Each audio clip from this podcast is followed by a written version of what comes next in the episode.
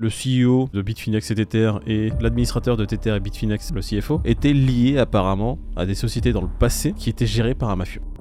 Ça va quoi David? Hein? David, l'équilibriste.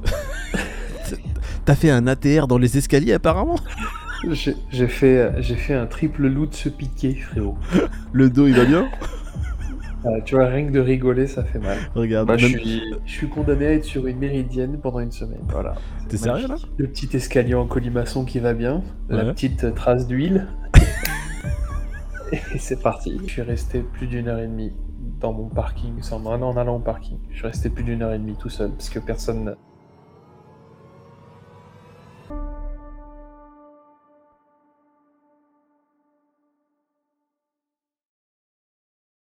Bon, Bankman qui est abandonné. On va faire un léger sommaire de l'émission. On aura encore une fois FTX. Apparemment, Sam Bankman euh, qui a encore une déconvenue, alors qu'il en a déjà eu 50. Il y en a une de plus qui s'ajoute. L'Argentine, on a des raids qui sont faits sur les mineurs de crypto-monnaies. La plus grosse news du jour, Bitfinex et Tether. On a l'USDT qui est peut-être en danger. Il y a des enquêtes de plus en plus grosses qui commencent à tomber sur l'USDT. Un journaliste spécialisé qui a pas mal dig et trouvé des choses très très dangereuses. On va enchaîner du coup avec euh, Sam Bankman. Je pense que même ces avocats, ils se disent bon frérot, euh, avec tes tweets là, ça y est, on en a marre. Même nous, on te lâche. T'es plus crédible. Ouais, au-delà des tweets, il a quand même détourné 300 millions pour ses propres Et ça c'est rien, ça. Les tweets, c'est plus grave. Je sais pas si c'est plus grave. hein. Ça se voit que t'as pas d'argent sur FTT, c'est pour ça que c'est plus grave les tweets. En tout cas, même si les avocats le lâchent, ça veut bien dire que le mec, il y a ni queue ni tête dans sa défense, quoi, quelque part. Je pense qu'ils ont vu le dossier, ils se sont dit euh, non mais les gars, est-ce qu'il y a moyen même de gagner ou de capitaliser sur le marketing de ça là? Plus ça s'accumule, plus même eux voient que c'est la merde. Bah surtout que t'as le nouveau CIO qui est déjà en place et qui dit qu'il a fait que de la merde, donc ça va être compliqué pour la défense de, de dire que c'était une erreur. Comme il l'avait mis dans son premier tweet, euh, j'ai merdé, euh, machin. Ça va être euh, très simple de montrer qu'il était de mauvaise foi et qu'il n'était pas de bonne foi pour le coup. À ton avis, c'était quoi son but à lui? Parce qu'il détourne de l'oseille, mais à un moment donné, 300 millions, ça suffit pas. Donc c'est quoi ton but du coup? En fait, c'est même pas 300 millions. Rien que Alameda avait fait un prêt personnel de 1 milliard de dollars et un autre prêt à une de ses entreprises ou euh, de ses affiliés, enfin je sais pas, une de ses filiales dont il est le seul gestionnaire de 2,2 milliards. Donc 400 millions, j'ai l'impression que c'est que c'est 400 balles pour lui. Je sais, je Ouais, sais même plus s'il avait une notion d'argent. Ouais, ouais, c'est les pois chiches dans le couscous. Mais je pense qu'en fait, il avait perdu pied. Il y avait tellement de millions, tellement de transactions que pour lui, tout semblait normal. Je veux dire, le mec, à aucun moment, il s'est posé des questions, quoi. Faut pas oublier qu'il a 30 ans. Je sais pas quel rapport il avait avec la comptabilité ou les chiffres, mais je crois que tables de multiplication, il doit être comme moi. Il doit être fatigué. Du coup, s'il y avait même pas un comptable là-dedans, t'imagines bien que c'était compliqué, quoi. FTX, c'est quand même le plus gros, deuxième plus gros exchange. T'as l'impression qu'ils te décrivent la ferme du coin. Quand tu lâches des centaines de millions à gauche à droite, ça aide à faire croire que t'as de l'oseille. hein. Bon, bah, chaque semaine, on fera un petit dossier, hein, dans tous les cas, parce que lui, chaque semaine, il y a de nouvelles révélations. Donc, j'ai hâte de savoir euh, quelle est la prochaine. Je crois qu'il y a tellement eu d'hypercute que maintenant les news qui arrivent qui disent ouais il a pris 300 millions. Ouais, pff, écoute. Ouais, ça passe crème, en fait. Voilà. Un truc en plus. Il n'y a pas que lui qui est un peu encensé par les autorités, il y a aussi des mecs en Argentine qui résident dans des appartements de luxe. Et les appartements de luxe, en fait, il n'y a pas de résidents, il y a des fermes de minage dedans. Donc c'est quelqu'un qui s'est fait choper en Argentine avec euh, une ferme de minage estimée à plus de 45 millions de dollars. Ce qui est Ouais. pas mal quand même. C'est beau. Et en fait, bah, ce qui a mis la puce à l'oreille, je pense que c'est la consommation d'énergie, forcément. Le bruit, Et puis, le- voilà, le bruit. t'as l'impression qu'il y a un avion qui passe à chaque fois que tu passes à côté de l'immeuble. Bon, le mec était déjà recherché. hein. Oui, Bon, mais après, euh, c'est pas c'est peut-être interdit le minage, c'est juste que euh, c'est pour les taxes. quoi. Le mec était pas enregistré pour payer les impôts euh, dus au minage. Euh, donc l'Argentine, euh, un repère de gens très sympathiques. C'est plutôt friendly l'Argentine avec les cryptos de base. Euh, Je crois qu'ils ont durci un peu le ton en termes C'est ça, d'imposition. c'est mais- friendly, mais à partir du moment où tu ne déclares pas, où tu ne donnes pas la part. Ah oui, voilà. c'est normal. À la base, euh, attends, en France, tout est friendly du moment que tu payes les taxes. Euh, Une fois que tu les payes ça. plus, euh, ça devient compliqué. Tu peux mettre ton argent en USDT, en BUSD et ne pas le retirer en, fiat. ils seront là pour te retrouver. En parlant justement de stablecoin, on va parler de notre stablecoin favori. Bah, Le- Ouais, du coup, je sais pas si j'aurais dit ça, mais bon. Ouais, l'USDT qui, encore une fois, euh, semble être dans la sauce. Je peux pas dire ça autrement. L'USDT, s'il y a des news, un minimum de FUD dessus, ça peut créer vraiment des secousses sismiques très importantes. Typiquement, si l'USDT demain part en fumée, je pense que la moitié de l'industrie part en fumée. Ouais, si c'est pas pour dire toute l'industrie qui, qui part en fumée, ça, ça peut être euh, très très compliqué, effectivement. là, on n'est pas dans de l'UST ou euh, dans un petit stablecoin, tu vois. Les dommages collatéraux toucheraient tout le monde. Je lisais hier que même le DAI, il a à peu près 80% de collatéral en USDT. L'USDT Oh qui tomberait ferait tomber le, le DAI euh, en même temps. La news est très très dense et très très longue, donc j'invite les gens à aller voir directement le lien. Le CEO de Bitfinex et Tether et l'administrateur de Tether et Bitfinex, le CFO, le Chief Financial Officer, étaient liés apparemment à des sociétés dans le passé qui étaient gérées par un mafieux. Ça va, il n'y a pas de lien. C'était avant. Il n'y a pas de lien, mais du coup, euh, est-ce que vous vous souvenez quand on parlait de l'audit de TTR qui a été fait par des boîtes italiennes Est-ce qu'il y a un lien ou... Non, c'était une entité, c'était une boîte mondiale avec son antenne en Italie. Voilà, il y avait peut-être Bakchiche, on n'en savait rien. Enfin, euh, C'est bizarre C'était possible. C'est bizarre que pour une, pour une boîte internationale, ils soient passés comme par hasard, alors qu'ils sont pas basés là-bas, par une antenne qui est en Italie. C'est étrange. C'est des patriotes. euh, Arrête, des arrête de chercher des trucs. Ah, Je sais pas si c'est des patriotes, je veux juste dire que, euh, de toute façon, le nom du mafieux euh, auquel ils sont supposés liés est italien. Faut savoir qu'il y a une histoire de TVA, une histoire de fraude à la TVA qui s'est passée dans les années 2000. C'est Malheureusement, le les- carbone. cette fraude à la TVA est passée par des entreprises dont les plus grosses têtes de Bitfinex et de TTR étaient à la tête. Ils étaient dans les plus hautes instances de ces entreprises qui sont touchées par cette fraude. Étaient-ils au courant? N'étaient-ils pas au courant? Ça, c'est pas à nous de juger, c'est euh, l'enquête qui suit son cours. En tout cas, ils ne se sont pas exprimés suite à la demande du journaliste d'investigation. C'est un peu flippant quand même, parce que USDT, euh, voilà. L'UST, bon, ça a été cataclysmique, mais euh, là, l'USDT, si jamais euh, on voit que ça dépègue ou quoi à un moment, euh, comme vous avez dit, ça peut vraiment faire trembler la, toute la sphère crypto, ouais. c'est chaud. Comme s'ils avaient besoin de ça. Ils étaient déjà dans l'histoire de Tether et de, et de Bitfinex. euh, bah c'est pour moi, ça ressemblait un petit peu à FTX et à Alameda. hein. C'est-à-dire que Bitfinex s'est retrouvé dans la merde et c'est Tether qui a renfloué ou l'inverse, je sais plus. Ça aurait pu avoir des répercussions beaucoup plus grandes. Sauf que finalement, ça s'est bien réglé puisque ça n'a pas été euh, trop remué, on va dire, euh, et qu'ils se sont arrangés après avec le gouvernement. Ils ont payé une amende. Ils ont payé une amende, genre euh, derrière les vagos, ils sont arrivés, ils ont dit bon les gars, on se tait, on, on arrête tout. ça pue quand même bien la merde. Derrière, tu te rends compte qu'il y a une histoire d'escroquerie à la TVA qui coûterait euh, presque 500 millions. Ça aurait peut-être transité en USDT, enfin du moins il serait peut-être mêlé aussi. Est-ce qu'on avait vraiment besoin d'apprendre que l'USDT euh, était encore mêlé à une autre histoire? Même si effectivement pour le moment c'est une enquête, euh, je suis pas sûr que les liens soient avérés 100% et tout et tout quoi.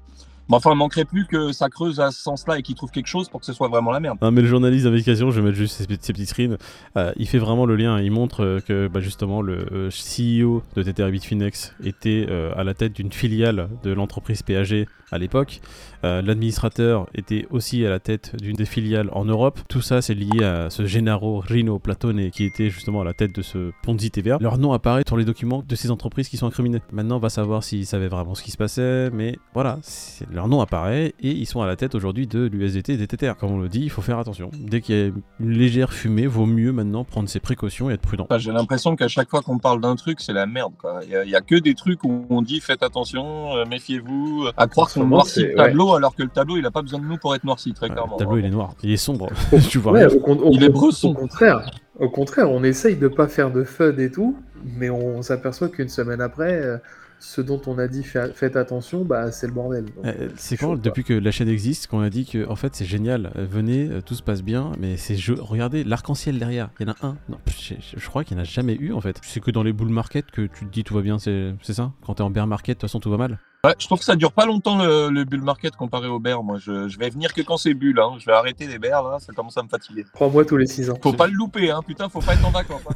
Et restez sur des projets qui sont assez solides si vous êtes euh, en crypto. Et il y a Ledger qui fait une offre, alors en ce moment ils offrent 30 euros. Sur la NanoS, ils offrent 20 dollars de Bitcoin et sur la NanoX, ils offrent 30 dollars de Bitcoin. C'est sympa ce qu'ils font, je trouve. Donc, euh, 30 ils dollars de bitcoin qui dans 6 ans vaudront peut-être 200 dollars. On sait jamais. Ou si t'es dans un bear market, peut-être 30 centimes. Allez, on ne saura jamais. Ma prédiction, si l'USDT elle dépègue, euh, le Bitcoin il retombe à 3000, hein, même pas. Je crois que, je sais pas. Ma Euh, prédiction, c'est qu'on va aller tous bosser au McDo. euh, si le bitcoin descend à 3000, ça va être vite fait l'histoire. Si le Bitcoin est à 3000, euh, tu sais quoi, j'en rachète un et je refais ce que j'ai fait en 2017. Euh, je, je regarde pas pendant 10 ans et vous, m'oubliez les gars. Et salut. Le Bitcoin là qui est passé sous la barre des 16 000, on est officiellement à 15 757 ce matin. L'Ethereum qui frôle la barre des 1000, il est à 1095, donc euh, bientôt 3 chiffres. Les gens qui regardent et qui sont rentrés à 60 000 dollars, je pense qu'ils sont en PLS. Bah, on est avec vous, les gars. Ceux qui ont acheté de l'Ether à plus de 3000 dollars, euh, ils doivent se dire euh, les calculs su- sont pas bons, La soustraction elle fait mal. Bon, Ah putain. bah écoute, là on va recommencer notre petit jeu. Je ne jouerai pas parce que j'ai regardé euh, malencontreusement le Fear and Grid. Je ferai l'arbitre. Malheu- malheureusement. oui. Malencontreusement, oui. Le chargement s'est fait trop vite sur la page. Merde alors. J'ai pas eu le temps de changer d'onglet. Donc hier il était à 21, aujourd'hui il va être à 20. 19. 19-20. Donc euh, on a David, euh, 19. euh, Peter, 21. Eh ben non, c'est pas ça. Parce que je me dis. Il est à sérieux 22. Voilà. Ah, mais frère, Ah ouais. le, le bitcoin il passe sous les 16 000 et il- Les gens sont contents, ils ça sont euphoriques. comment ça, comment ça Ouais, mais vu qu'il n'y a pas de preuve sur Tether, il a pris un petit point, il s'est dit vas-y, il y a encore de la marge avant que ça soit la merde. Mettons 22 maintenant parce que je le remettrai plus avant 6 mois. Bah en fait je sais même pas sur quoi passer, je savais pas sur quoi passer, parce que comme tu le dis Pete, de toute façon le DAI si tu passes dessus il est euh, collatéralisé à de l'USDT. Il est collatéralisé avec beaucoup de beaucoup d'assets, mais Ouais. euh, il a du SDT en bonne partie et effectivement, ça peut puer quoi. Ouais, toute l'industrie crypto de toute façon est collatéralisée avec euh, l'USDT. Bah j'ai choisi Bah, c'est la plus grosse paire, hein. ouais. J'ai investi après sur des cryptos, mais de toute façon les cryptos elles vont, elles vont perdre une tonne si l'USDT tombe. Donc euh, j'ai l'impression qu'il n'y a pas de bonne solution, parce que que je sais plus qui en parlait, mais imaginons que demain tu te dis c'est tellement pas safe que je préfère de repasser vraiment sur de l'euro. Bah, euh, même si le contexte est dégueulasse, tu peux pas l'expliquer ça au gouvernement et aux impôts. Mais je suis passé que provisoirement en euros. Parce que si tu passes en euros, bah t'as les taxes de 30% derrière qui te tombent sur la gueule. Oui, mais c'est des taxes sur la plus-value. Pourquoi? Parce que Donc tu as là, encore de la plus-value toi? Ouais, voilà. Ah oui Non, parce qu'il y en a plein qui se posent plus la question des 30%. Hein. Oui. Ils peuvent mais- tout remettre en euros en totale détente là. Voilà, non mais Bon. ceux qui sont en plus-value, tu vois, ils ont pas de bon choix, ils ont pas de. Enfin, ils... ils ont pas le choix. Moi, par exemple, j'ai pas le choix. Si je repasse en euros, bah, je me mange 30%. Et après, c'est de poser la question est-ce que c'est plus safe de perdre juste 30%, enfin de payer 30% de taxes, ou si le truc part en couille, perdre 60% Bah, c'est un calcul à faire hein, Ouais. pour le coup. hein. C'est des calculs Pour mathématiques de vrai qui sont quoi. très Je très pense chiants. que la question elle se pose vraiment pour, euh, pour certaines personnes. Est-ce qu'il vaut mieux euh, perdre 30% de plus-value ou euh, prendre le risque de laisser ses avoirs euh, en tel ou tel euh, crypto sans savoir ce qui, ce qui peut advenir? Bon, Ouais. après, euh, il peut ne rien se passer aussi. Hein. Bien sûr. Je veux pas tirer sur la- sur l'ambulance, mais disons qu'il y a des, quand même des signaux qui sont pas ouf. Quoi. Non, non, mais là, pour l'instant, on dit pas qu'il se passe quelque chose. T'as raison de, de le rappeler, Pete. On n'est pas en train de dire qu'il est en train de se passer quelque chose et il faut prendre une décision maintenant. C'est juste, moi, ma réflexion que j'avais, c'est, mais à un moment donné, si, imaginons, je veux me protéger à fond et je, je pense que, euh, pour l'instant, la fiat, l'euro, ça serait plus safe si je passe en euros, ouais, après j'ai euh, j'ai les impôts. T'as beau aller voir ton, ton, ton gars euh, qui t'en- qui t'envoie ta petite fiche et qui te demande justement euh, le retour sur les plus-values, mais non, mais c'est pas ça, je vais, je vais repasser en crypto, c'était juste pour l'histoire de, de 6 mois, C'est 8 juste en mois. attendant. S'il Ouais, vous plaît. Bah, euh, le vrai, en vrai, le mieux, ça serait de mettre tout en Bitcoin. Mais bon, si Bitcoin touche les 3000, euh, t'as perdu euh, ton pouvoir d'achat quelque part. C'est ça, exactement. C'est chiant. va pas disparaître Bitcoin, tu risques pas de perdre ton Bitcoin, mais tu vas perdre s'il continue de chuter quoi. C'est ça. En termes de, de pouvoir d'achat, t'es t'es baisé. Force d'achat. Aujourd'hui, pour le moment, je vous dis, il y a rien d'avéré, comme on le dit. Il y a juste effectivement dans ce contexte qui est un petit peu bizarre, faire attention un petit peu à tout ce qu'on fait aujourd'hui quoi. Je veux dire, c'est le minimum.